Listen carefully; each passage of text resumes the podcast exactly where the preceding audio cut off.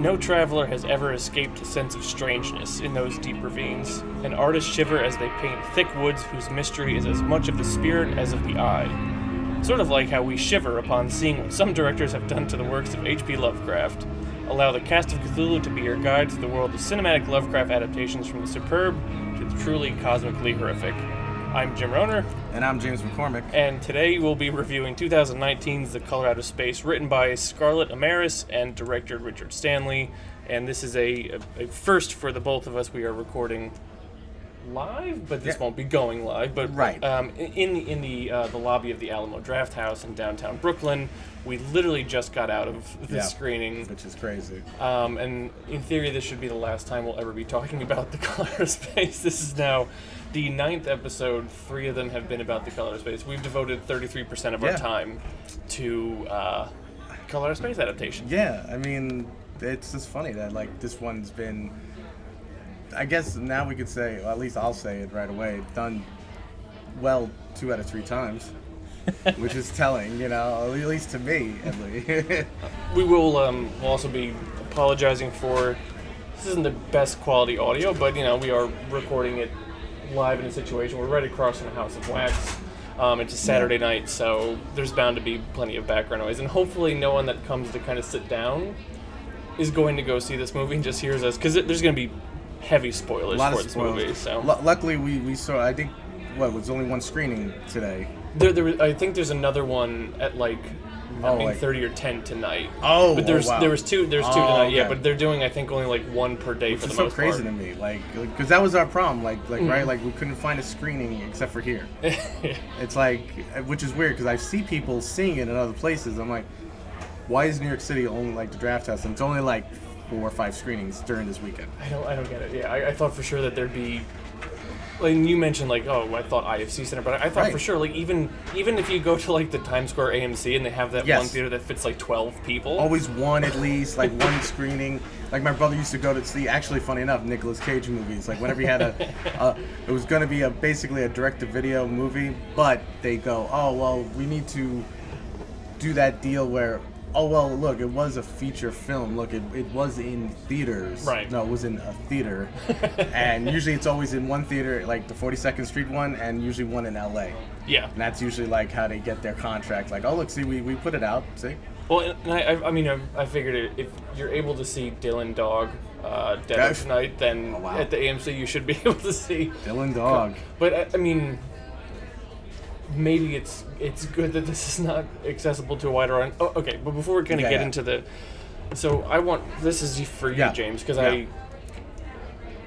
I haven't seen anything from Richard Stanley. This is actually Right. the first Richard Stanley film I've seen. But you'd seen Dust Devil. You'd seen Hardware. Hardwire? So you got hardware. Yeah. So Hardware. before we uh, hardware, yeah, no, I keep calling it Hardwire. which is well, that that has to be another movie. I'm sure. But before we even talk about Yeah. this, because I didn't know what to expect, I didn't expect what I saw. No, I'm. I, So, so what, like, I, I mean, not to say to, to give like a mini class on who Richard Stanley is, but like, what kind of stuff based on what you've seen in his past stuff, you're like, oh, okay, this is totally a Richard Stanley thing that I'm seeing right now. I mean, like that's the thing. To me, every film of his, or at least you know the two before, and like any little shorts or like little things he's done since, he's he's you really can't uh, you know put him in like like like a you know a niche like like Dust Devil's very influenced by like you know westerns and you know and then hard hardware is very influenced by 2000 AD comics you know like from England. Completely two completely different right. you know venues. So like when i heard like finally after friggin' 30 years almost that he's coming back with a new film after being unceremoniously uh, kicked off the um, the uh, set of uh, you know the island of dr moreau Yeah. famous for having two of the biggest egos of all time with marlon brando and val kilmer Who thought he was basically the successor to Brando. right um, and you've seen the um, the documentary Yeah, yeah. yeah, like which that goes into crazy, like how Richard Stanley actually pretended to be one of the the, the people, extras, the yeah, stuck back on set. I love that, but because that was like one, like that story, and that's the thing. He's he's very passionate about what he loves, Mm-hmm. you know. So if it's a a story or a comic or anything, he's very passionate. So that's why when I heard he was going to be tackling a Lovecraft adaptation, I was like, okay, I'm in. I don't need to know anything else. And then of course, Nic Cage name comes up, and you go, okay, well at least that's giving it the. And like I like, if, if everyone knows, they know I love Nic Cage. They know you're not as big of a fan, which is fine. Yeah. But I knew that was the clout to get him like a little more of a budget, you know, a little more of to get it made. Mm-hmm. Yeah, well, actually, yeah, you know, and and then with Elijah Wood's company, SpectreVision, also helping to produce, and um, XYZ Films, Mm-hmm. you know, Todd Brown, all these people like coming together. It was like, wow, this is coming to fruition. This is like actually really exciting. So, going in, I knew it would be some crazy visuals, some weird special effects. Mm-hmm. If he could do, like, if he could have people do practical, I knew he would. And there are practical stuff mixed with, you know, some not the best computer graph, but it's okay. I, I don't hold that against a movie that's not the biggest budget. Um, I'd rather them swing for the fences and maybe not hit it out of the park than just try to be, you know, pedestrian and like maybe look all right. This one goes as cr- you know, some so to the point where you go, how do you how do you depict like when you keep saying this? How do you depict a color that people can't describe? How do you depict mm-hmm. these creatures that or like things that are becoming mutated from this stuff that you've never seen before? and you have to go with imagine you know you're, as far as an imagination can go and i think for the most part it, it- like it does go as far as it can at least and then you know we'll get, like we said we're gonna go into spoilers but i kind of like this one ends in a, in a way where i can see them this is the beginning of his supposed trilogy he wants to make of lovecraft adaptations Yeah. but i think he's going to be tying it in basically a lovecraft universe Right. which is kind of cool And, and I guess I, I asked because, like, I, and once again, I didn't know what to expect. Yeah. I guess what I expected was something that was going to be a bit more psychological with right with, with some Yeah. practical crazy shit thrown in. I mean, I mean, I hadn't read too much of like reviews or that kind of stuff kind of coming in. I read uh, David Bax's review. Right. of Battleship Pretension, Yeah. and he talked about body horror. So I'm like, okay, cool. I, I kind of got Yeah. my my expectations set, but then there's some. And this was. I don't want to get into my, my complaints just yet, but there's definitely some goofiness, some like weird tonality stuff in it. There is. and and, like in terms of the visuals, it's very. I don't want to say over the top, but like it's he overloads you with visual senses because he, one thing that I think that he that he did really well was this idea of this color and this farm, all the kind of stuff that's happening. It's not just visual; it's a complete sensory attack. Yeah. It's it's what you see, it's what they hear, it's what they taste, what they smell, and even they, they talk about how like they experience time weird. Like Right. there's one sequence where the daughter's kind of over the sink and the clock shows like it's 11:30 or something. I like that. And then there's just like this flash, and the next thing you know, it's five o'clock. Right. Or when the sun is out and he's like, one minute it's the morning, next minute it's night, and he's like, he couldn't find his way home. And he knows where he lives. Mm-hmm. Yeah. But it's just your your sensory overload. Like, where am I now? Mm-hmm. And I kind of like that. And I, I don't want to call the, the film psychedelic because that seems too dismissive, but there's definitely some like, uh, and I, I vaguely remember this from the, the documentary you were talking about, the Island of Lost Souls. Yeah. Like Richard Stanley is kind of a guy who is a bit more in tune with like. Not, not even witchcraft, but like spirituality. That idea of sort of like a, almost kind of like a transcendent sort of thing, and, Yeah. and you get that a bit in this movie. Yeah, Dust Devil's more like that. Like, and we saw the trailer for Mm-hmm. Yeah, Dust yeah. Devil before, because like, what I love about the draft house, they'll they'll go with films that are related in some way, or a filmmaker or something, or like they'll do other like they showed Reanimator from Beyond, you know, stuff like that. So you go, okay, they, you know, if you're not familiar with Lovecraft, okay, that's that. If you're not familiar with Stanley, they show that. So if you know Dust Devil, um, it's a little more psychedelic, like you know, weird visuals. Hardware is a little more like in your face, like sci-fi horror. Okay. Like you know about a robot that builds, like basically is built, but he built itself and keeps on trying to like it's it and it kind of like falls in love with a woman, but also wants to kill her because Well, yeah. it gets weird. But it's almost lifted from a 2000 AD comic, which you know mm-hmm. Stanley's kind of said, but it's again, it's stuff that he loves. You know, weird like body horror, like and, and that's something that's always been in his stuff, and it makes Okay. sense that he would have done Island of. You know, Doc Moreau. You know, mm-hmm. that's body horror. Like that's original body horror. When you look, if you look at it, it's like a guy that's experimenting on man or animals Yeah, and yeah. fusing them together. it makes sense then. Oh, Lovecraft. Okay, there we go. Like, so to me, it's a perfect marriage, and I kind of like love that this is brought him back into the into the world of filmmaking, like mm. of, of at least filmmaking of oh let's make feature films again. Like, and it's it's sad that like because you know considering he's been gone for so long, it's not a bad way to come back. Sure. You know, like and you know, but like like you said, there, like and that's another thing he does. Like sometimes, like especially in hardware, there is some weird comedy bits, like or at least comedic tone that you go, okay. And, and, and it doesn't always work for me. Like I'm not gonna say, oh, it's perfect. No, it's not. It's kind of weird. You go, it kind of almost throws you off. But I think in his mind, he does it to kind of alleviate you for a sec to kind of like when you're seeing something horrific then all of a sudden it's something funny. So you kind of laugh it off and then all of a sudden he like pounds you mm-hmm. with something also awful. And you go okay okay now I'm not you know? So it's almost like a roller coaster. Yeah. i think he's in that world of horror thriller filmmaking where he wants you to feel this ride and it's a weird ride It's I- oh my god, yeah.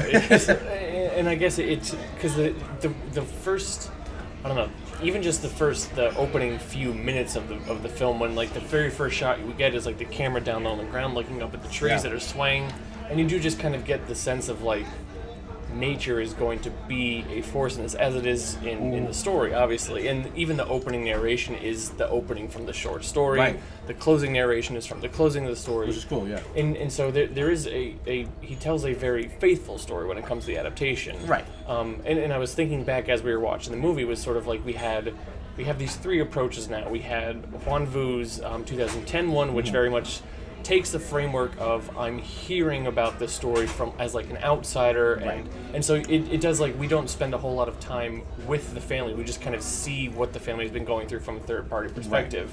Then the curse is very much we're inside the family, but there's an antagonistic kind of a good guy and like bad people and that kind of stuff, and and there's like clear cut protagonists and antagonists. And then this one, kind of melts them both it, it's sort of a blending of the two, where like we our, our POV is with the family, we're inside Yeah. with the family, but it, instead it's not so much a there's no hero yeah, there doesn't seem to be any- Ward is the closest thing to a hero, but he's not real. Like you know what I mean? He's just there. he's just a guy that is He's almost the narrator. Yeah. He's almost like he's the one that's narrating the beginning and the end. Yeah. But, and, and it's almost kind of like we, we are in our POV is with the family, but so that we can see them disintegrating, basically. Right. Um, and there's no really, there's no real arc, I'd say, No. between any of the characters. It's just kind of a, and which is fine. Yeah. But it's, it's more just kind of like, oh, we see this nice little kind of loving family. They have their quarrels. That that- Yeah. The but, uh, daughters, like you know, like uh, uh, how old do you just think she is? Like 15, 16 I maybe. was, I was gonna say 17. Yeah. Maybe like, 17. Yeah. And the son's probably 20, like 19, 20 years old. I could I couldn't tell which of them was the older one. I think he's older because I think he's supposed to be the more like responsible one, even though that's why he's a stoner. Right. So I think that's why Nic Cage is always very hard on him. Like, come on. And they were they were both school age because they said like you know you should be he, he should be studying just like you should be. So they're True. clearly in school, but also he seems to be studying like physics or like or Yeah. uh, like quantum not quantum physics, but, like but yeah, it's like black holes and black stuff. holes and stuff. Yeah, I was like, oh, okay. that's fine. weird. And then, but but I, I like that initial scene of when the color comes out of space, Mm-hmm. and it's weird because like the little the quick scene of him, the you know the son is drooling, like while Yeah. he's sitting there, and like but it's real brief. Real brief. And then you know the the youngest son Jack is like freaking out because Mhm. like he's like s- he's the one that's like seeing it straight up Mhm. and the dog is like freaking out, and that's how you know. Like, the, and like we always say, and like I always say in every horror movie, animals know. They're the first to know. Go, shit's about to go down. That dog knows. And then you know, she's like sleeping, and then sadly Nic Cage can't, you know, seal the deal with his wife who's suffering from breast cancer. Oh, Was that what it was? Because she mentioned the surgery and they had this allusion to it, but I wasn't quite sure what I'm, the. I'm guessing it was breast cancer only because he because he said, "Well, luckily I'm a leg man." I think that was Oh, him like okay. flirting with her, like like because she doesn't have right. breast any. You know what I mean? So I was like, I thought that was a little cute, and I thought like their relationship was good. And then like then we see like everything falling apart, but like you could tell like it's a loving family. Yeah. You know what I mean? Like even though like you said they have their quarrels, but they're, they're a loving family. No, like, yeah, there's no weird shit. There's Yeah. not. She's she's the Wiccan, but like okay, she's young. You know she's and then that that was an element too that that was added to this Yeah, this idea of like yeah. actual witchcraft, which something that Lovecraft kind of get, got into a little bit later. I mean, Dreams of the Witch House, for instance. right. Um, oh, very much so. Yeah. um, and, and which was I thought it was interesting in the sense of once again it kind of reminded me of the curse and this idea of Right. like was there something that we did which caused this thing to happen because at the beginning she's trying to cast the spell because she wants you're right you know because in the opening she's talking about how she wants the cancer to go away, Away from her mom, yeah yeah. because the, the uh, Lavinia who is the daughter Yeah. is trying to cast a spell to kind of get the mom's cancer to kind of go away Right. and even Ward jokes about it uh, a little oh, bit yeah, later yeah, when he's like oh, this is what happens. yeah is this So- what happens when you're playing with like, like, magic yeah um, that's a good point. Yeah. So but I, I, forgot what I was going to say um, after this, but um, it, it, it is fun because there's uh, there's at one point you see on her bed. Oh, I remember what I was going to say now, but I'll finish this point. You see on her bed a book, the Necronomicon, which Yes. of course works on two levels because one, obviously,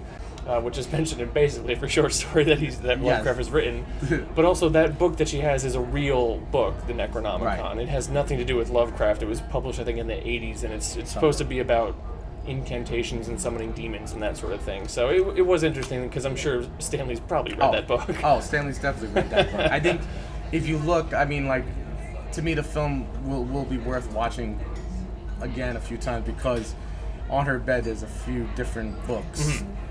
Like Joseph Conrad's there, Mm-hmm. Okay. which you know makes sense. You know, like the and then he uh, the Ward's reading the Willows in the Oh, you yeah, know so like there's certain like you know like that's what he does. He's he's he, he he doesn't shy away from his you know influences or Mhm. what he might have been reading or putting into this you know and I kind of like the addition you know and again like you said with with the curse we have another water you know like hydrologist basically it's very weird like that that was also almost take I mean Well, yeah, and, and I mean, you mentioned Stanley like, like wears his influences on his sleeve. I do wonder if he's seen the curse, if he's familiar with the works that have come before him, so that he can. Oh, you, yeah. You mean he probably watched Huan Vu's? Uh, I'm sure, yeah. Mm-hmm. Because being a fan, he probably was like, "Let me check this out."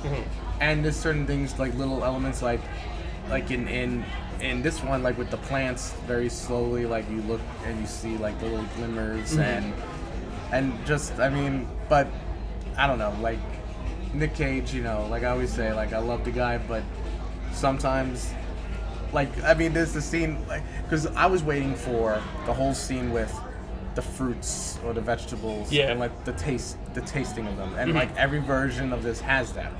And this one actually waited a long time to do that, at least to me. It was almost like the last 40 minutes. Mm. Then all of a sudden he's picking and he's like picking the tomatoes, which I mean, in every adaptation I've seen, or at least like whatever, like the tomatoes always look good. Like to me, the tomatoes right away look they didn't look good. Like at least to me, they looked really big and like weird looking. And then of course when he he's just biting one and he's like spitting, Spitting out. it out. Like it's not even like it's not even like waiting. Like like every other version, it's been like, oh, what's that? Mm-hmm. Like what's that flavor? This one's like, uh, uh, uh, uh. I, I want to I want to table the Nic Cage discussion for a little bit. Okay, we'll, we'll we get will, to we will, it. We'll get to it. We'll but you it. mentioned this movie is kind of a roller coaster, and there's so there's highs and lows. yes. I want to start with the highs. Yeah, yeah. Because because I'm sure we're going to disagree on the lows. I'm sure of it. Oh, I, I already know what what are your. What, I, but we'll, we'll get to that. We'll get to it. We'll get to it. But so, because you mentioned the, the scene when like the meteor, the color actually comes. Yeah. And it's great because you kind of get the sense of, with the exception of the kid, uh, uh, Jake or Jack? Jack, Jack, it was Jack, Um, who is also he was a, a kid from the Haunting of Hill House on Netflix. Okay. I- I've loved him in that. He's good. He's a no, good- he's a really good actor. He's real good. And in the Haunting of Hill House, he's so cute.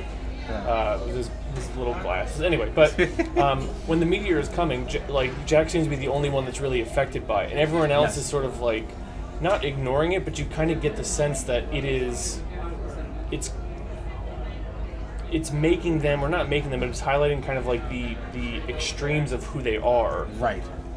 almost foreshadowing what's going to happen to them when they all each one, i- i- yes. like immediately start going insane. I mean, Nic Cage can't stop like having sex with his wife. He's not paying attention to the meteor because he's having sex with Right, his wife. right. And eventually, when he goes insane, it's very much like you know.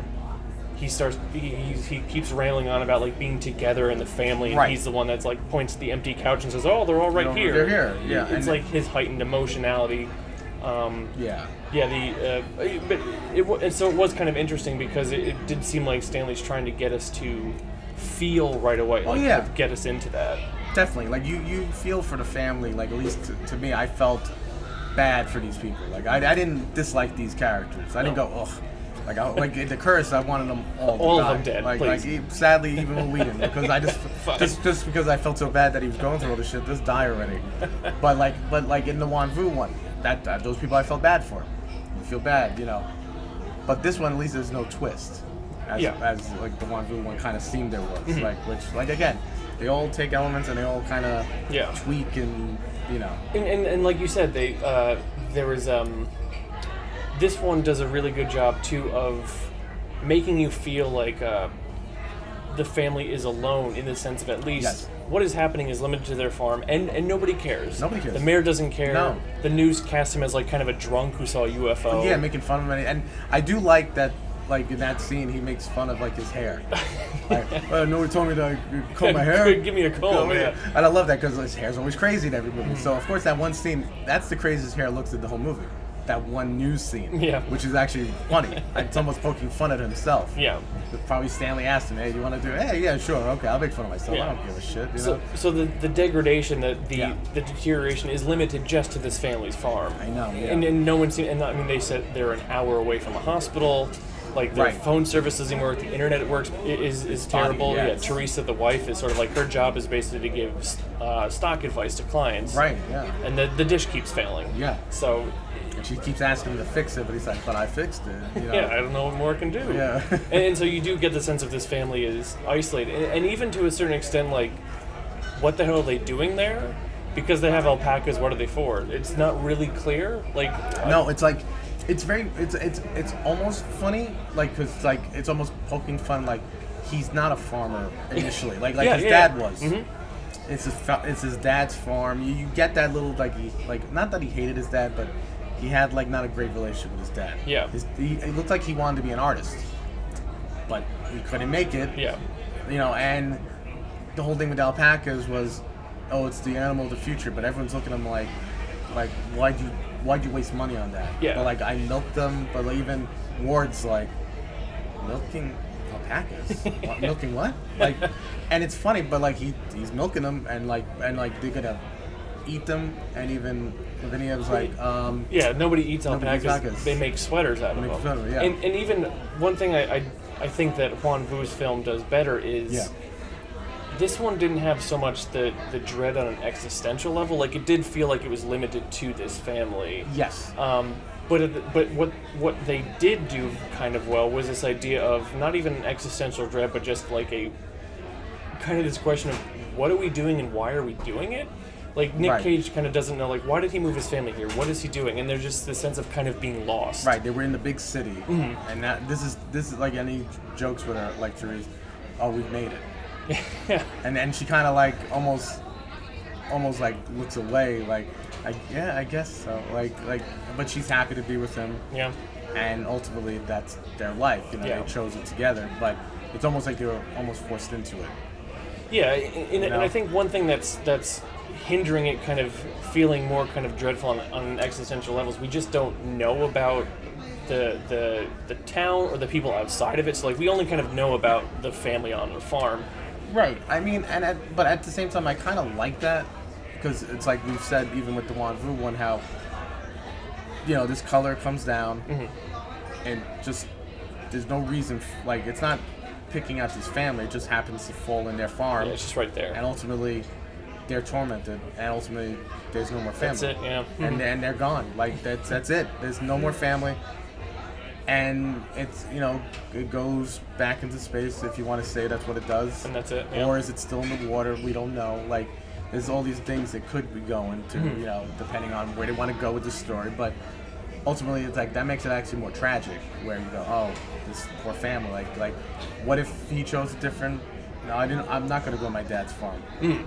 Like i'm not going to transform his farm to something different Right. they would still be alive Well, and I know? guess and I guess maybe that's where the root of my not even complaint, but where the, the criticism sort of comes from is Mm-hmm. Yeah. if you learn more about this uh, this outsider who kind of comes in and hears the story and hears Right. about this this family that was kind of on the edge of town, you do kind of get this sense of that kind of to me accents is the accents is that's not a word enhances or accents the almost, accentuates yeah, almost sort of like the nihilism in the sense of like, what did this family do to deserve this? Right. And by spending so much time and there's so much sensory overload here, you kind of get the sense of like, this is the most important thing like ever that we're experiencing now. right right Which, and that's not even a good or bad thing. It's just I, I didn't connect with that mu- Yeah. as much as I would have with Huan Vu's. right no i know exactly the Huan Vu one i still say that It's That still the best one, I think. i think i think that one's the, this one's the most accessible one Yeah, of course. like out of to I mean I mean the the curse is another story completely.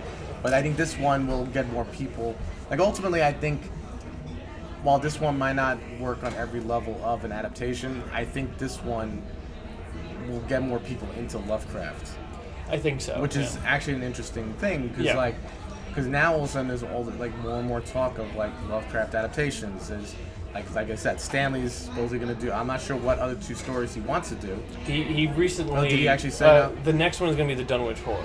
Oh wow, okay. Yeah, Oh, so which which I thought was kind of funny because there's many Lovecraft Easter eggs in this movie, which is Oh, yeah. great. Oh, so many. And one of them is talking about this environmental disaster that, like you know, in Dunwich and in Arkham, like it's, it's kind of happening. You- Yeah. you, get the sense it's happening all over the place. I do like the little nods, like you know, Ward, Miska- Miskatonic Miskatonic University. University has his, Like, shirt. I love that. Like stuff like that. Like it just shows like the love Mm-hmm. of. Like that's why no matter what, like Gordon, like you can tell Gordon loves that world too because he always throws that in there, like Yeah. Miskatonic, the- you know, every little thing he can because ultimately he's like for the fans out there. That's you know, I know you're watching too. Like I know not everyone watching this is a Lovecraft fan Mhm. that's and remember when when Gordon was doing it, Lovecraft wasn't as Oh yeah, yeah. As like pop, which is weird to say popular again. Like, yeah, but he, he like, it's kind of it's kind of strange, but but then again, we like we talk about on this podcast about the whole, you know, the racism, misogyny, the everything else about it.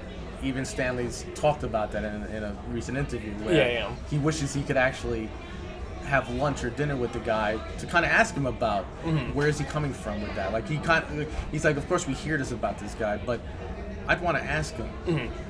Like, about like if you are, why? Like, why are you? Why are you this way? Like, can you, you know, like, and like his whole thing is, can you make a film from a person that was an awful person? Yeah. Like, you know, adaptation. I, and I, I kind of think he does the best explanation. Like, yeah, you can.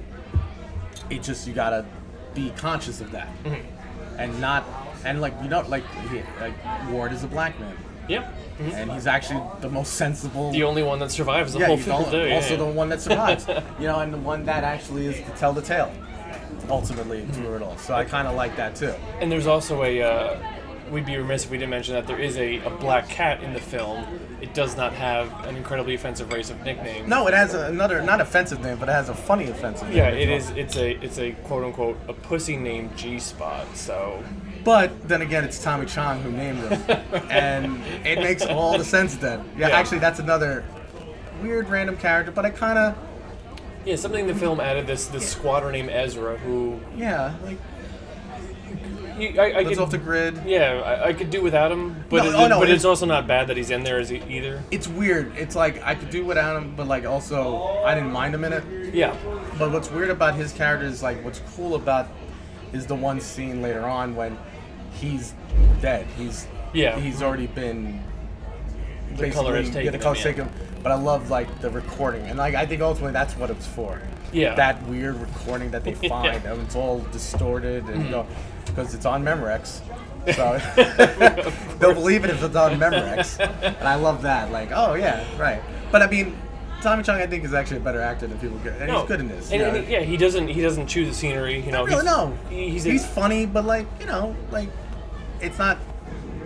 It's not too much. No, and like it is the, his scenes are effective, especially at the end. They're kind of quite horrific, which that's another thing Stanley does well is the horror he injects into this Yes, film. yes, yeah. But he also, um, but it's also like if you removed Ezra from the film, It wouldn't matter. You know, that'd be like five minutes. Out Yeah, of the movie. You go, oh, like ultimately, really, you could have, you could have even like, if they wanted to be really stringent with the time, you could have even mentioned like, oh, there's a squatter that lives nearby. Oh, wait, we got to check on him, like, Mm-hmm. and randomly go there, and then you find the recording.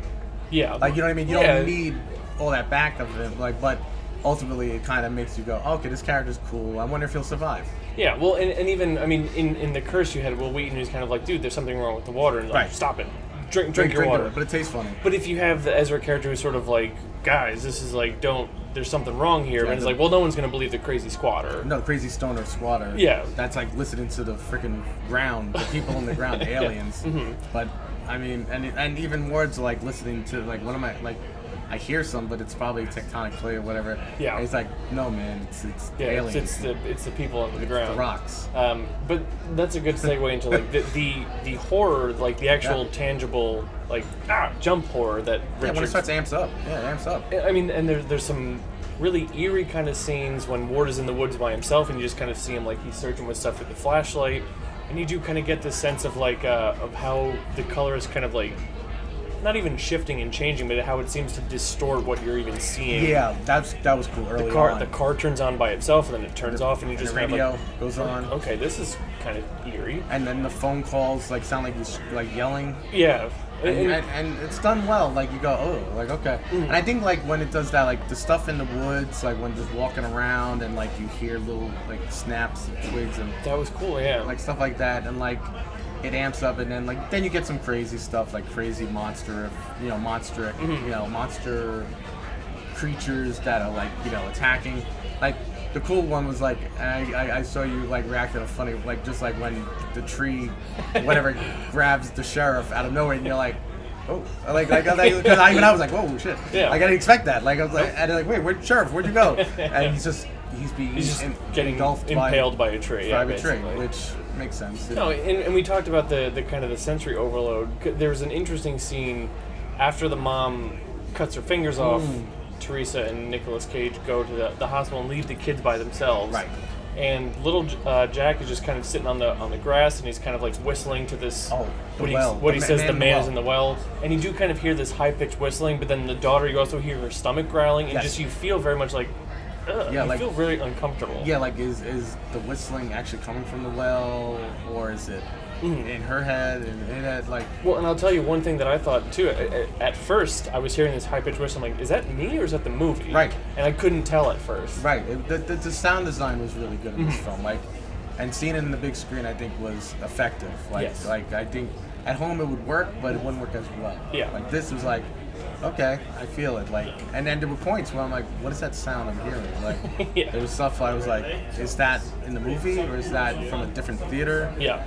And like, I'm like, "Oh no, it's the movie." Oh shit, okay, you, you got me. It's And, and even visually, uh, I mean, it, it's a lot of the stuff take a lot of the scenes take place at day outside. Right. And it, it, there's always just kind of this sense of like. Like kind of a muddy visual quality, and I mean that in a good way. Not in the Yes. sense of was there something wrong with the projector, but just like No. this doesn't seem like it's a happy place to be.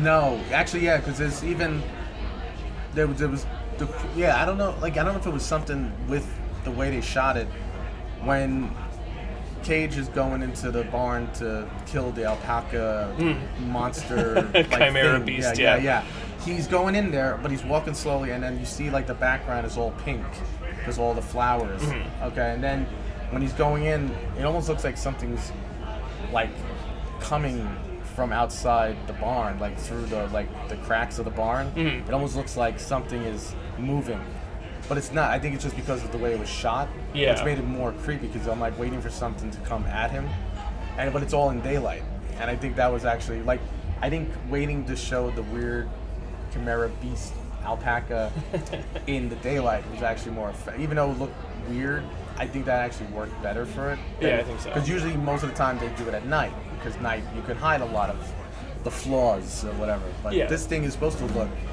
like it has flaws. And, and yeah, You there, there's there's some spotty CG moments. Oh, yeah. there are some really cool practical effects. I mean, once again, getting back to the sound, once the once the mother kind of fuses with Jack, Yeah, that comes out of. And you hear, and she's kind of whimpering, and the son is kind of keeps like yeah. crying for daddy. Yeah. And, it, and and Cage's character eventually says something. What? Why are they making that sound? And Yeah. he was basically saying what I was. Can, can we please stop this? This is like really unsettling me. Yeah, no, and and and the sad part is like because now because because I think Nic Cage has become almost like this cult figure of ridiculousness. yeah. People always laugh at everything he does, Hmm. but I don't think he's trying to be funny. Like in Mandy, the same thing when I saw Mandy at and same thing at, at, at this Drafthouse. People were laughing, especially this one scene when his wife has horribly been murdered, mm-hmm. and he's just grieving. And he's in his underwear and he's grieving on the toilet and he's just crying and screaming mm-hmm. and punching. And people were laughing hysterically. I'm like he's giving it his all. Like i mean i understand it's nic cage but he's not trying to be funny. Like Yeah. like like this there's you know like in something like face off yeah he's trying to be funny like he, he's going for this one it's like i think there's parts he maybe he is trying to be a little funny but there's other parts when he's actually trying to you know, he's go- he's trying to showcase a guy that's gone completely off the deep end. Yeah. And he can't react like a normal person anymore. He's, Yeah. he's, he's reacting the way a crazy person would react. Oh well, I'll, I'll we'll go on that trip. He's kissing his wife, even though it's like like this Yeah. weird liquid shit coming off. and, and that was that was one thing I was wondering too was because there were a few moments in our screening where the audience was like laughing. Yeah. And I, but I was even wondering like, were those supposed to be intentionally funny moments, or are you just responding in that way? Right. I mean, that's also a thing with horror. Like sometimes the best release is laughter. Yeah. Because sometimes you don't. But sometimes I just think it's the Nic Cage effect. Mm-hmm. I, and I think that's, like I said, it's sometimes the best thing for a movie. You get someone like a big star like Nic Cage in it, you get it made. Mm-hmm. But it's a detriment because then all of a sudden, then people almost find your movie funny, Yeah. even though Stanley wasn't going for only laughs. Well, in because shortly after this this fusion of the Yes. of the of the of the mom and Jack, which is mostly well, it's mostly kind of practical, but they shoot it in such a way where it's like you only see the practical parts. Yes. And it's incredibly effective and disgusting. Yeah, it is. Yeah. and she they eventually lug her up to the attic and nic cage basically says like go downstairs i'll take care of this Right. and we know what the implication is He's gonna kill him. He's yeah, gonna course, kill her. Of course, and he is going to. and the daughter says like with it like tears streaming down her face Like like the like alpaca? you like the alpacas because he brutally murdered them with a shotgun and I think what we're supposed to kind of be horrified by that exchange, everybody just started laughing. Right, I mean, like I- I, don't think this was supposed to be fun. No, I didn't laugh. I, I only laughed after the fact of everyone else laughing. Going, what the hell? Like, yeah, did I miss something? Mm-hmm. Like, because, because, you know, the actress playing Lavinia is like, she's really like, she's like, like, what else are you gonna say then? Like, Yeah. oh, you're gonna take care of, care of it like the alpacas? I mean, clearly voicing her her like we shouldn't kill her. right? Like, maybe there's something we can do. Mm-hmm. It- I, I, and, and but everyone just kind of and so I, I did kind of wonder how much of this and, and like you said whenever nic cage is in a movie it's sort of like ah, watch he's gonna do the Yeah. funny thing he's gonna Right. do the funny thing whether he's trying to do the funny thing or not right, exactly. So Um, ultimately, yeah that's like I said, the detriment. You know. having said that i could have done without nic cage in this movie I, I don't mean his character i mean him portraying it but like you said him being attached is probably brings money to this yes, no matter what. Um, but there's now once again we everyone kind of de- like devolves into their own form of deterioration or madness. The exception of Benny, who instead just kind of gets taken by the thing in the well. yeah, like well, I mean, yeah, because he, he thinks his dog is down there, Sam, Mm-hmm. and he's gonna climb down there. Which even she's like, "What are you doing?" Like, Yeah, a- this I mean, I mean, don't get me wrong. It's not just a dog. A dog is a part of the family. sure. But we are, we as an audience know that dog is not No, there's a no. dog anymore. no- After everything you've seen, you really think. Yeah, but, but he doesn't is- know that. Yeah. Sadly, we go from that point of view. Okay, well, he's trying to save his dog. Yeah. It's a, you know, but he just gets taken. He, like he's, he's he's a really blank character. Like Yeah, he's a, But- he's a blank slate. Like Mm-hmm. it's nothing special, but like, you know, stoner kid. That maybe that's why. Like he's maybe that's what he's acting as. I'm a stoner. But- That's all I am. Um, but so everyone kind of deteriorates and, and goes mad in their own way. The way that Nic Cage, the choices he makes as an actor, Yeah. I disagree with. Th- there- So there's a point after he, after him and the and the mom get back from the hospital, and they see that shit has kind of started going downhill at the farm. Yeah. They're Yeah, of yeah. course yelling at their kids. Why would you let your your When younger brother away, out?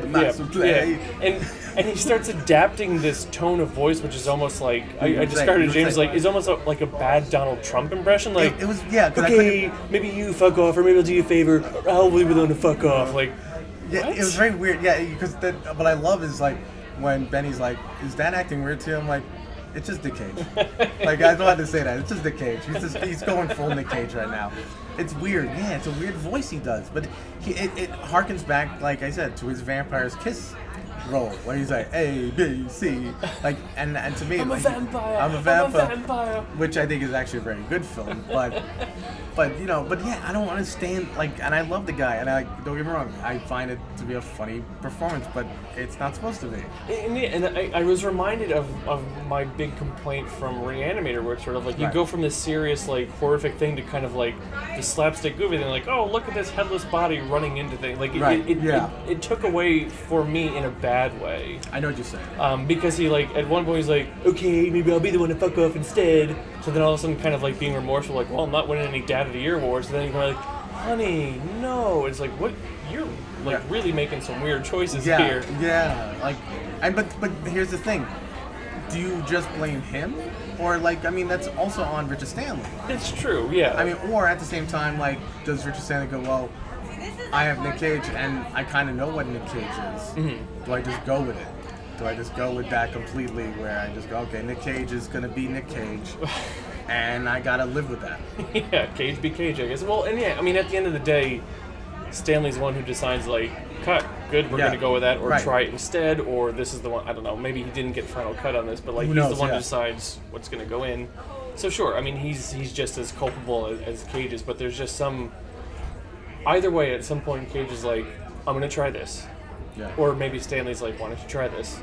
And at some point, they're like, this is the one we're, this is the take we're using. Right. And I just don't understand why. You know, what? yeah, it almost feels like he's also a roller coaster in a roller coaster. Mm-hmm. Well, and, and I think based on once again sensory overload, so much overload, Right.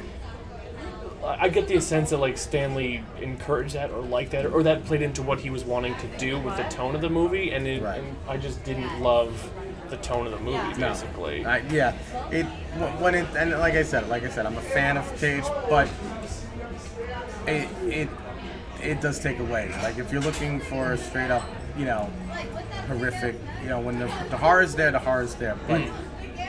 it's certain things that you go, you kind of go, that the best choice? because th- there's some parts in the script which kind of seem they, they don't happen because it makes sense to the film other than like well we have to kind of get things going here Right. and one we've already mentioned like when benny just kind of climbs into the well to try and find the dog Right. doesn't make sense he hasn't developed any type of or we haven't seen that much of a connection between him and the dog before Just one scene when he's just petting him when, when before the color yeah comes down. but we just we need to get rid of benny basically like Right. well we need to, to, to increase the body and the body count and then there's another one where what initially fuses is once again Oh, yeah. a horrific fashion the, the mom with the young son is like the color just sort of blasts them Well, yeah, from the alpacas. Yeah. Like, because In- like Benny, but then that's the weird thing. Benny's walking with Jack, but then ultimately the mother has to come out there, and then Benny somehow doesn't get affected because he walk, he's running away, and then Jack gets pulled by them. It's very odd. and, and I know that there's no rules for what the color does and how it affects things No. like in the story, and it varies from film to film. But this one just kind of like the, the, the its own rules didn't seem to really kind of make sense as to what is it capable of and what's it doing.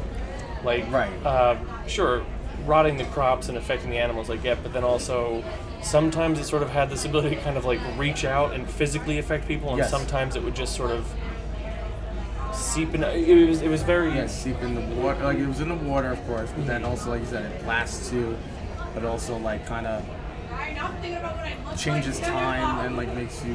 Want Yeah, to- uh, it- yeah, it's weird. It, weird. it was quite strange, and apparently also. Now, let me get your opinion on this. Near the end, right before the color kind of blasts back up into space, Yeah. there's this weird Oh. connection between Ward and Lavinia. yes, shows you a place. And it kind of shows you this like place, which we're get. I- I'm guessing was supposed to be the planet where it came from. yes. But why? Like, I think that's just to show like there's more to it than just like I mean I think that's Stanley going. Yes, this is a bigger world.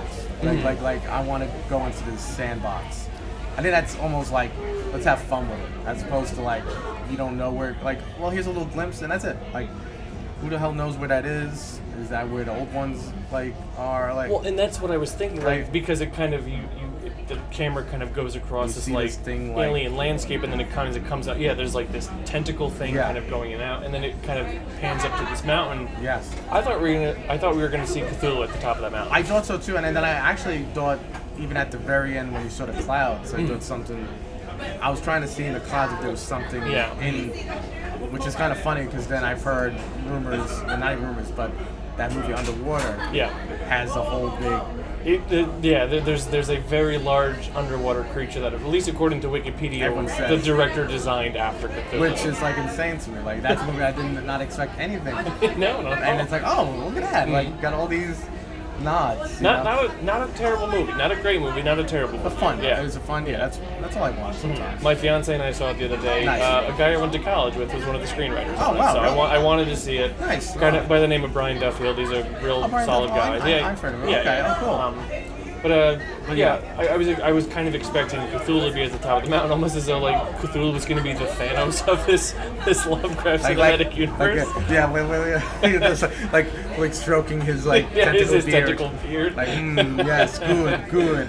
And the- See yeah. me for what I am. but that, that, and that's like as much as I would want that. There's also like, ah, but I don't because I don't want right, which I kind of glad they didn't Yeah. show him. Like, just show this world and you don't know what it is. Yeah, and also then the implication becomes weird, like, oh, so Cthulhu sent the color because then it adds motivation to this character we don't even know anything. Yeah. Yeah. And, and then then as we've talked about it, it kind of takes away from the hopelessness of the story because like, oh no, well there was purpose behind this, which is less interesting Right. than just No, yeah, I mean that's kind of like what I love. What I kind of love about Cabin in the Woods mm-hmm. is that it's alluding to the old ones, mm-hmm. and that they just want sacrifices. That's all they want. Yeah. Like just do the sac, do what we. Like, we're not really even telling you to do it. Just do it every year or whatever it is, and if it's done, nothing happens. Mm. We're cool. But if it doesn't, you're fucked. And I kind of like that. Ultimately, you're fucked, and that's really all it explains. There's no real explanation, hmm. and ultimately, I think that's why it almost works better than most Lovecraft adaptations. Like, it kind of has that idea, like, yeah, it's just it's so ridiculous that there's these things that we can't even explain, and like, we, what is it? There's no motivation. yeah. And like, and, and, and I kind of am glad that there wasn't anything, a motivation. It's just thing came down and it came from this world and she sees what it is, you know. Mm-hmm. But ultimately, she's part of it now. Yeah, She lives there. Mm. and that's that's kind of it. Yeah, I Yeah. mean, it, it comes down, fucks everything up, and then leaves, and it's like, well, Right. that sucks. Like, is it, yeah, is it gonna jump on another world or is it just gonna, you know? you know, there, I- you know. there was one thing I forgot about was the the the the way that this film also visually hints at or implies or slowly builds the fact that things are being corrupted. It starts out, you know, the, the wife sees like a, f- uh, or Nic Cage sees the flowers, like, did you plant Yeah, that? and he's like, no. and it's this red like and, and I think it was shot digitally, but I was Mm. remi- I was really thinking like I wonder if they shot this on film because I know you ever seen What Dreams May Come, the Robin Williams film of course, from like '98. Yeah. Uh, the director shot that on a film stock. I think it was called Vectachrome. That was a nature film stock, Oh right. and it was specifically used because it made like purples and pinks like really pop. Huh. And I was reminded of that because like the you know the greens are green and like all their colors are there, but the reds and the pinks like they really pop in yeah, this movie. Yeah, they do. Yeah, they're like really bright. And so he points out that one, and it's only kind of one, but then there's just a whole lot of shots of like Jack hanging out in the yard, and, and they're fucking everywhere. everywhere. They, they've sprouted up everywhere. Yeah, there, there's there's no close-ups of them. They just are there, and it's almost as though kind of like, well, this is just their life now. Well, yeah, and that's like when when we see Nic Cage going to the, the barn, the whole Everything is pink, background yeah, is everything. now. And it's like the, the, the trees are just filled with these flowers, and like it's taken over. Like there's nothing they can do now. And, and I also like too that when he's being when Nic Cage is being interviewed by the news, he's like, well, this thing came down, it was sort of like pink, but then you see him pause, like, Well, well, I, I don't really know if I could describe what kind of color it was. yeah, like I, I don't yeah like And, and then later on, when you see Ward in the woods, the, the flat, and he's like got this flashlight, and kind of like there's this glimmer. You know, anyone who kind of grew up in the suburbs, or, or James, I'm sure, even in New York, where there's Yeah, a bunch yeah. of cars, like whenever it rains, you just kind of see like Oh, yeah. gasoline. Gasoline, It's got yes. this like weird That's rainbow. and kind that's of- kind of what it is. yeah, like that that weird yeah like shiny glistening and only from a certain point of view. Yeah. And I kind of yeah, I kind of like that. Where it's almost funny enough, it's almost it almost reminds me of like the Predator, like like how Yeah, like mhm. kind of see you know, but it glimmers for a moment, then like kind of trickles, and yeah, Yeah. wait a second, did I see something there or? And that's how he's. You know, I kind of like that when he's. What the hell am I seeing? And then Yeah. it's like looking down, like I mm. can't, like it can't be. It, Like- it, it was it was interesting, but yeah, I think at the end of the day, it's sort of like there was a lot of good stuff, but it's just tonally it was kind of mixed to me in sort of A like little- a, a disorienting sort of way. Not as mixed as something like The Curse. No. I mean, that's you know, but I think there's enough good that you know. Of course, I'd recommend this one. I, I would be I would be curious to hear from people who have not read Lovecraft or weren't Right. sure like how what they would respond to this movie. Well, it's getting a lot of great reviews. Yeah, it is. Like really good reviews. But mm-hmm. I'm like surprised actually. Like you I'm know, so surprised that it's, it's only playing in one theater in all of New York City, which is really strange. But I I know. Like I don't. It's it's weird. I mean, it happens though. Like with certain films. I mean, who knows? All the screenings I think this weekend have sold out. So, yeah, yeah, yeah, yeah, absolutely. So if that's the case, Maybe it's it got might, legs, It yeah. might advance here. Then like maybe they're just testing it out because they did that with Mandy. Mandy was very small, and then they expanded a little bit more just to, you know, they don't want to. And I understand because nowadays you don't want to put it out in too many theaters and then it bombs right away. Yeah. And then they pull it right away, Yeah, yeah, yeah. which is a shame. You know. Well, and, and I mean, apples to oranges, but like Parasite came out in October. It's still playing in theaters Yes. now. So yeah, it's still playing here. yeah, I mean, Booksmart is still playing here. So It's crazy, like how certain films are just, and that's like to me, that's growing up. That's how films were. yeah, Movies would be in theaters for four months, six months sometimes. That's rare now. Like, Yeah, no, you know, you know what I mean. Nowadays, it's like, oh no, well, okay, it didn't make it made its money back in a month. Okay, take it out. We'll put it in, in on Blu-ray in a month after that. You know what? I remember when it took. I remember when it was a big deal when Terminator 2 came out on VHS. That was a big deal. I was like, holy shit, it's out already. Yes, it was a year later. That was a big deal. A year after it came out. I'm like, what? Yeah. Nowadays, people don't realize how good we have it. You know, it's like we have it too good now. we do. We do. We, we say in the midst of the Alamo Drafthouse, like our favorite theater in the entire city. But I know. um, I guess so. As a as a, a wrap up, we've watched three adaptations of this Yes. so far. In which order would you rank them? I- It's probably not going to be that much of a surprise, but No, no. I mean, even though I enjoyed this one, I, I'd say as adaptation wise, Huan Vu's is number one. Stanley's number two. The Curse number 150. um, because there has to be some other better ones, even shorts, you know, that are better. Yeah, I'm, I, I would say yeah. Huan Vu's still number one, which Yeah. is, I mean, good That's for him, telling, man. yeah. And he hasn't made a movie since. Like, maybe it'll be Maybe like 30 years Stanley, like yeah. Stanley. Yeah, like uh, hopefully he'll make another film. Because, yeah. Huan Vu's number one. Uh, Richard Stanley's number two. Uh, Getting cavities filled number three, and then the curse at number four. I'd say. Exactly. But, um, but uh, yeah, once again, uh, we were recording this at a Alamo Drafthouse in downtown Brooklyn. I want to thank them. Yeah, no, this this was this was super. This was super. We, we wanted to do it in a House of Wax. Um, Like- they, they they said it just wasn't possible, and I mean, based on the, the ruckus which is coming here, it's probably a good idea. I'm gonna be we- honest, like it'd probably be too loud in it because I've been in there just to have a beer and it's like It's yeah. sometimes a little too loud. You can't even hear people talking, so it'd probably be like. It'd probably sound like Nic Cage on the phone in this movie, like a lot of static and screaming. I'll kill you. Like, Or I would have gone home to listen to him and like, James, we got to do this again. yes, yeah, exactly. Yeah, We're not doing this, but No, no. th- this is this is great. I used to come here all the time when I lived in Brooklyn. This is my first time back here since I moved. But I mean, hell, if you've never been here, come on down. I Oh, definitely. I live in Washington Heights. It's hop on the A right down to Jay Street, and it's like a five minute walk from there. So it's Yeah. you really have no excuse. It's a wonderful place. So thank you so much again, Yeah. uh, Alamo Drafthouse for letting us be here. But uh, you can always shoot us an email at uh, what is it? Um, moviesofmadness at gmail.com. I'm Nolan Fixes Teeth on Twitter. James is Fistful of Media. Yep. Um, and uh, James mentioned this uh, article that Richard Stanley was talking about. Uh, I believe it's something called like "Can you tell a Lovecraft story without all the hatred?" Yeah. Um, I'll link to that on our Facebook page. But um, I guess we should talk about what we're doing next. So yeah, yeah, we were we were kind of quickly talking about it. Yeah. so I think I think we should go. yeah, that. so um, just as, as just as we made January Color Out of Space Month, next month for February, not March. February is next month. I should know that. It's my birthday. right. Um, we're gonna do uh, the Dunwich Horror. Uh, and there's two films that we can watch. There's the 1970s one and the 2009 version.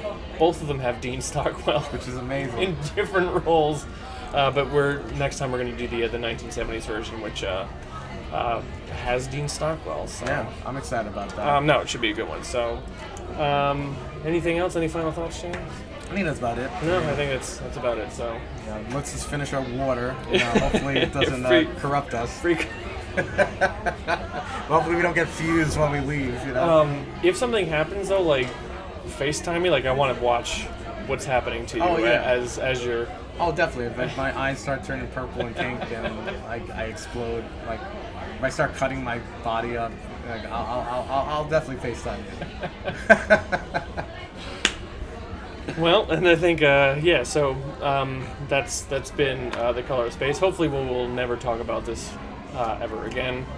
I think there is one more adaptation out there somewhere, but Is there? Oh, I- I think I noticed so, a few shorts. okay, maybe years. that's what I was talking Yeah. about. But we'll But that'll be years. listen. We gotta we gotta we gotta give it a rest. Yeah, we do, we do, we do, we definitely and this do. this was a good note to end it on. I think Definitely. so. No, um, definitely. But yeah, next time for next month we'll be uh, talking about uh, the Delmator. But in the meantime, we'll be uh, waiting and dreaming with Dead Cthulhu in his house in R'lyeh.